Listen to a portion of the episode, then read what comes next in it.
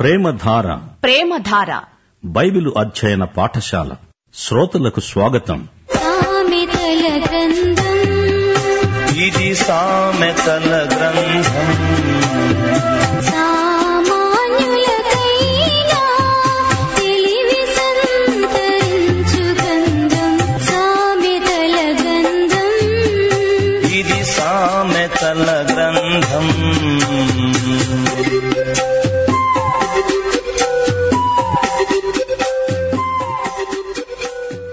సామెతల గ్రంథం పదిహేడో అధ్యాయం మొదటి వచనం రుచి అయిన భోజన పదార్థములున్న కలహముతో కూడి ఉన్న ఇంట ఉండటం కంటే నెమ్మది గలిగి ఉండి ఒట్టి రొట్టె ముక్కలు తినడం మేలు ఇదే మాట సామెతలు పదిహేనో అధ్యాయం పదిహేడో వచనంలో చెప్పబడింది పగవాని ఇంట శ్రేష్టమైన మాంసం తినడం కంటే ప్రేమగల చోట ఆకుకూరల భోజనం తినడం మేలు ఏ ఇంటిలో శాంతి సమాధానాలు లేవో ఆ ఇంటి వారితో సహవాసం చేయడం మంచిది కాదు అనగా భోజన సహవాసం కోరదగినది కాదు అహాబు యజబెలు ఎలాంటి వారో జ్ఞాపకం తెచ్చుకోండి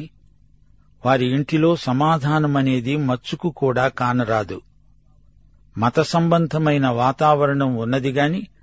ఆత్మ సంబంధమైన స్థితి కాదది ఏలియా వచ్చాడు ప్రకటన చేశాడు దేవుడు ఆజ్ఞ ఇచ్చే వరకు వర్షం కురవదు అన్నాడు వెంటనే వెళ్లిపోయాడు ఎక్కడికి వెళ్ళాడు ఎందుకు వెళ్ళాడు రాజుగారి ఇంటిలో ఆతిథ్యం కంటే అరణ్యంలో వాగు దగ్గర దేవునితో ఏకాంతంగా ఉండడం అతనికిష్టం అక్కడ నెమ్మదిగా ఉండి రొట్టె ముక్క తిని తృప్తి చెందాడు అలాగే మోషేను చూడండి ఫరో యొక్క రాజసౌధంలో ఉండే కంటే మిథియాను అరణ్యంలో దేవుని సన్నిధిలో శిక్షణ పొందడం అతనికి మేలు మోషే ఏలియా వీరిద్దరూ రాజసౌధంలోని రుచిగల భోజన పదార్థాలను కాదని దేవుని సన్నిధిలో నెమ్మది కలిగి ఉండి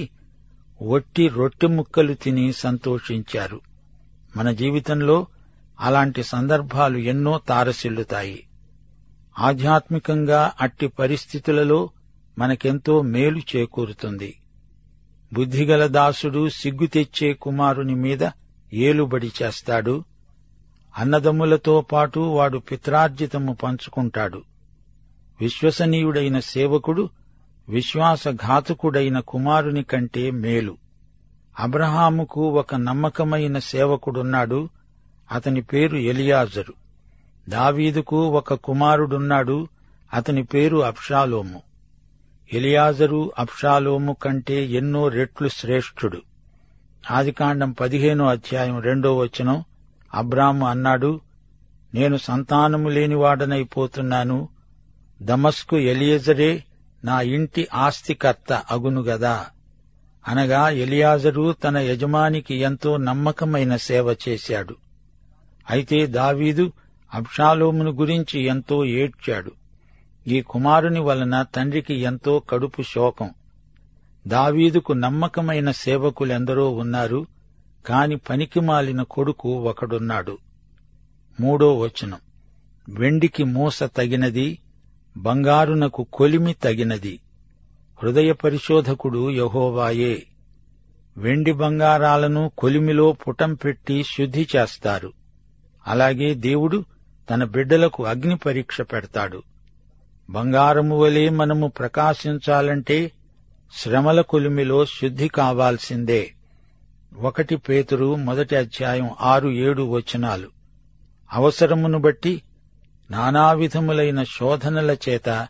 ప్రస్తుతమున కొంచెము కాలము మీకు దుఃఖం కలుగుతుంది నశించిపోయే సువర్ణము అగ్ని పరీక్ష వలన శుద్ధపరచబడుతున్నది గదా దానికంటే అమూల్యమైన మీ విశ్వాసము ఈ శోధనల చేత పరీక్షకు నిలిచినదై యేసుక్రీస్తు ప్రత్యక్షమైనప్పుడు మీకు మెప్పు మహిమ ఘనత కలగడానికి కారణమవుతుంది మన ఆధ్యాత్మిక సౌశీల్యాన్ని మెరుగుపరచడానికి దేవుడు ఇదే పద్ధతిని వాడుతాడు యోబు ఇబ్బందుల కొలిమిలో పుటం పెట్టబడిన బంగారం లాంటివాడు అలాగే పౌలు శరీరంలో ఒక ముల్లు ఉంది సంఘ చరిత్రలో హతసాక్షుల కాలం ఎంతో ప్రాముఖ్యమైనది శ్రమల ద్వారా సంఘ జీవితంలో గొప్ప ఉజ్జీవం కలిగింది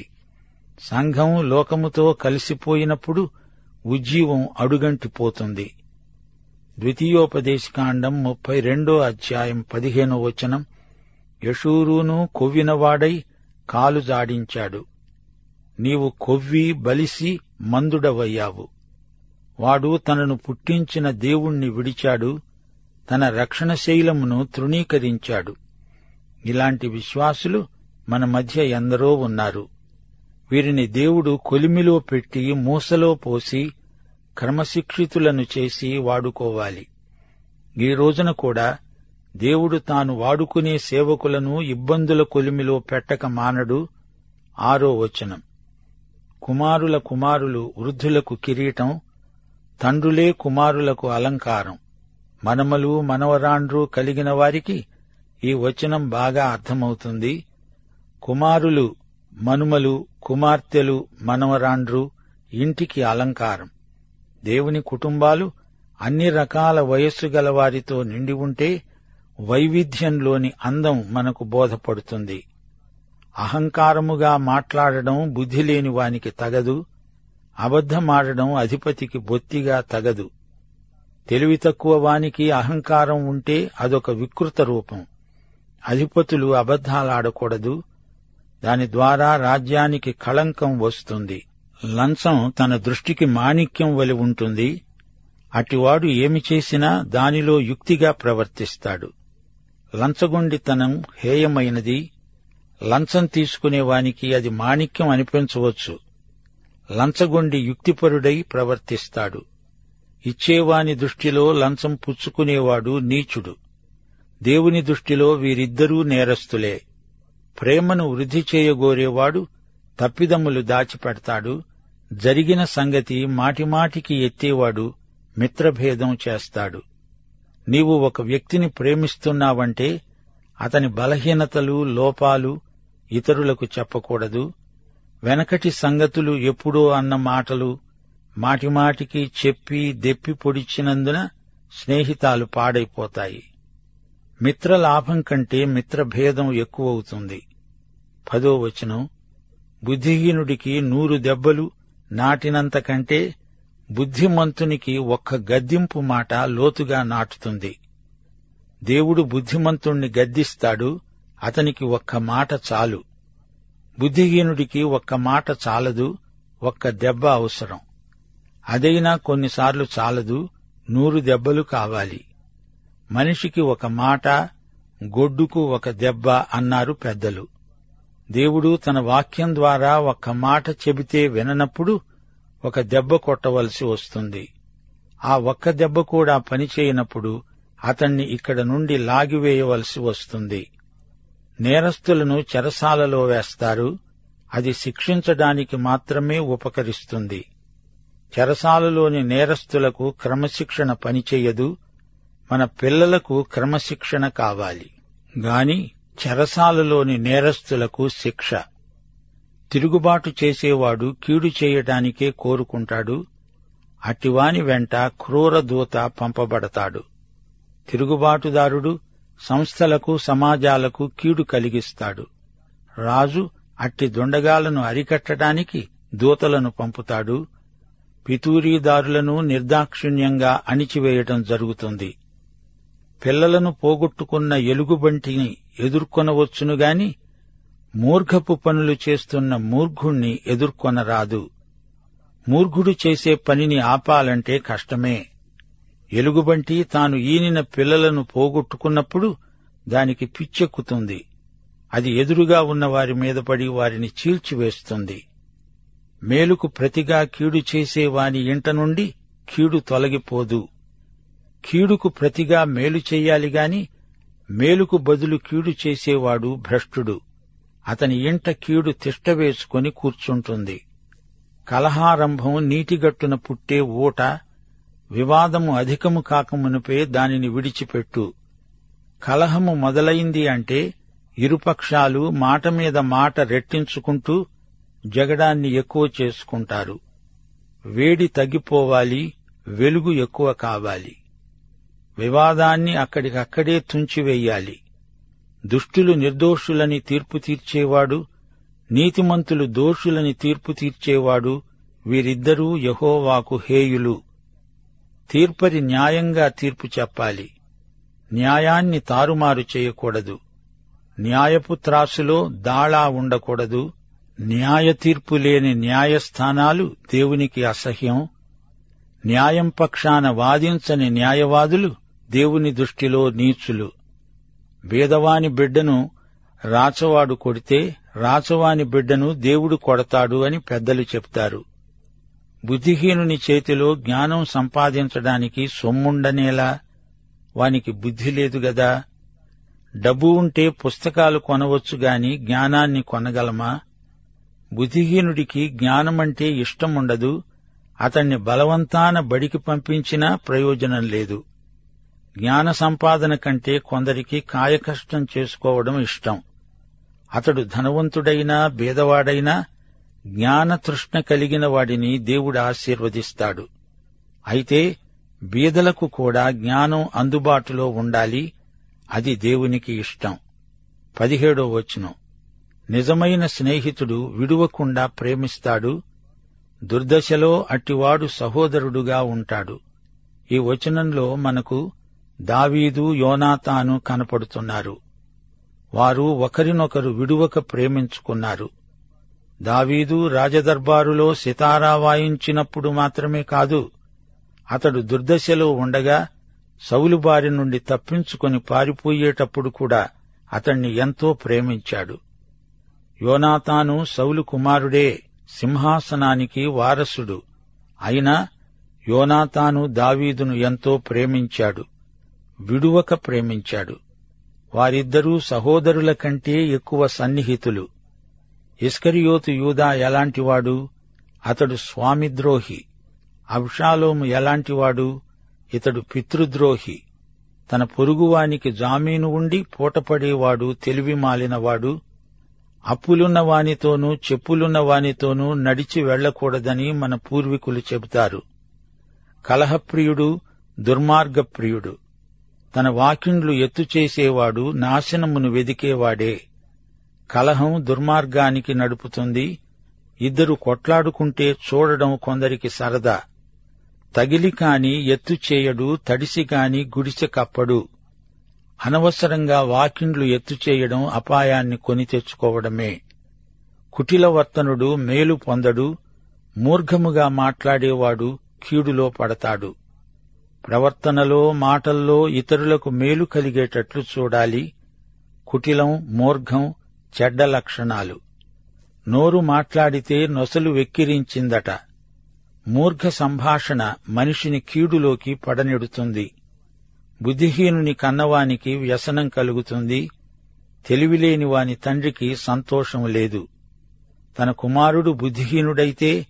తెలివిలేనివాడైతే తండ్రి ఎంతో బాధపడతాడు ఇలాంటివాడు నా కుమారుడు అని చెప్పుకోటానికి సిగ్గుపడతాడు ఒకసారి యేసు ప్రభువు ఇస్కరియోతు యూదాను గురించి అన్నాడు నీ తల్లి నిన్ను కనకుండా ఉన్నా బాగుండేది సంతోషము గల మనస్సు ఆరోగ్య కారణం నలిగిన మనస్సు ఎముకలను ఎండిపోజేస్తుంది ఈ రోజుల్లో అనేక మందికి మానసికంగా ఆందోళన ఎక్కువవుతున్నది ఇనుము విరిగనేని ఇనుమారు ముమ్మారు కాల్చి అతుకగలడు కమ్మరీడు మనసు విరిగనేని మరి అంట నేర్చునా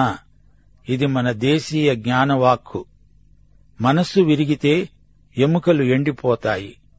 మనస్సు ఆనందంగా ఉంటే గుండె జబ్బులు రావు ఆనందంతో ప్రభువును స్తుతించాలి విచారం చేత నరాలు బిగుసుకపోతాయి న్యాయవిధులను చెరపడానికి దుష్టుడు ఒడిలో నుండి లంచం పుచ్చుకుంటాడు న్యాయవాది లంచగొండి అయితే న్యాయవిధులు చెడిపోతాయి న్యాయం ఓడిపోతుంది అన్యాయం గెలుస్తుంది జ్ఞానము వివేకము గలవాని ఎదుటనే ఉన్నది బుద్ధిహీనుని కన్నులు భూదిగంతములలో ఉంటాయి నీ ఎదుట ఉన్నది గమనించాలి జ్ఞానం నీకు చాలా దగ్గరగా ఉంది దూరానికి చూస్తే నీకేమి కనిపిస్తుంది దూరపు కొండలు నునుపు తప్పిపోయిన కుమారుడు తన దగ్గర ఉన్న జ్ఞానాన్ని విడిచి దూరదేశం వైపు దృష్టిని సారించాడు దూరాన ఉన్నది ఆకర్షణీయంగా కనిపించింది తన ఇంటిలో ఉన్న రుచిగల భోజనం ముఖం మొత్తింది పొరుగింటి పుల్లకూర రుచి అనిపించింది దూరంగా దూరదూరంగా వెళ్లిపోయి పాడైపోయాడు బుద్ధిహీనుడైన కుమారుడు తన తండ్రికి దుఃఖం తెస్తాడు తనను కన్న తల్లికి అట్టివాడు బాధ కలుగజేస్తాడు కుమారుడు బుద్ధిహీనుడైతే తల్లిదండ్రులకు ఎంతో దుఃఖం బాధ కన్న నేరానికి వారు కుమిలి కుమిలి ఏడుస్తారు నీతిమంతులను దండించడం న్యాయం కాదు అది వారి యథార్థతను బట్టి మంచివారిని హతం చేయడమే నీతిమంతులు దేవుని బిడ్డలు వారు నిర్దోషులు యథార్థపరులు వారిని అన్యాయంగా దండిస్తే మంచితనాన్ని హత్య చేసినట్లే మితముగా మాట్లాడేవాడు తెలివిగలవాడు శాంతగుణము గలవాడు వివేకము గలవాడే మితభాషి శాంతము గలవాడైతే అతని తెలివి వివేకము అక్కరకు వస్తాయి తొందరపడి ఎక్కువగా మాట్లాడకూడదు మాటలు దుబారా చేయకూడదు నోరు పారేసుకోకూడదు ముగింపులో ఇరవై ఎనిమిదో వచనం ఒకడు మూఢుడైనను మౌనముగా ఉండిన ఎడల జ్ఞాని అని ఎంచబడతాడు అటివాడు పెదవులు మూసుకొనగా వాడు వివేకి అని ఎంచబడతాడు ఈ సామెతలో సునిశ్చిత హాస్యమున్నది కొన్ని సందర్భాలలో నోరు మూసుకోవడం ఎంతో ప్రయోజనకరం అసలు సంగతి ఏమిటంటే అతడు స్వతహాగా మూర్ఖుడు నోరు తెరిస్తే అతని మూర్ఖత్వం బయటపడుతుంది అందుచేత అతడు మౌనంగా ఉండడం మేలు అయితే అవసరమైన పరిస్థితిలో ఎవడో వచ్చి ఒక ప్రశ్న అడుగుతాడు ఇతడు ఏమీ మాట్లాడకుండా అలాగే ఉండిపోతే అతణ్ణి మూర్ఖుడు అనకుండా ఊరుకోడు మూర్ఖుడు మూర్ఖుడే పలు సందర్భాలలో మౌనం వివేకి లక్షణం చెప్పటానికి ఏమీ లేనప్పుడు ఊరుకోవడం మంచిది నీవు మాట్లాడకుండా ఉంటే అవతల వ్యక్తి చెప్పేది వినగలవు నేర్చుకోగలవు నీవు మాట్లాడడం తగ్గిస్తే ఎక్కువ వినగలవు తక్కువ మాట్లాడేవాడు ఎక్కువ తలంచగలడు ఎక్కువ వినేవాడు తాను మాట్లాడేది కొంచెమే అయినా ఇతరులు వినదగినట్లు మాట్లాడగలడు ఈ అధ్యాయంలో నిజమైన స్నేహితులను గురించి పేర్కొనబడింది కొందరు స్నేహితులు ప్రేమను నటిస్తారు నిన్ను ఊరికే పొగిడి పెడదోవ పట్టిస్తారు నిజమైన స్నేహితుడు చిట్ట చివరి వరకు నీకు తోడై ఉంటాడు పాపానికి ప్రేరేపించేవారు తిండిబోతులు తాగుబోతులు వదరుబోతులు మంచి స్నేహితులు కాజాలరు దౌర్జన్యపరులు తుంటరివారు చెడ్డ స్నేహితులు యోహాను సువార్త పదిహేనో అధ్యాయంలో ప్రభువు స్నేహితులను గురించి మాట్లాడాడు తన స్నేహితుల కొరకు తన ప్రాణము పెట్టేవానికంటే ఎక్కువైన ప్రేమ గలవాడు ఎవడూ లేడు నేను మీకు ఆజ్ఞాపించిన వాటిని చేసిన ఎడల మీరు నా స్నేహితులై ఉంటారు నేను మిమ్ములను నా స్నేహితులని పిలుస్తున్నాను యేసు మనకు ఎంతో గొప్ప స్నేహితుడు దైవాశీస్సులు ఆమెన్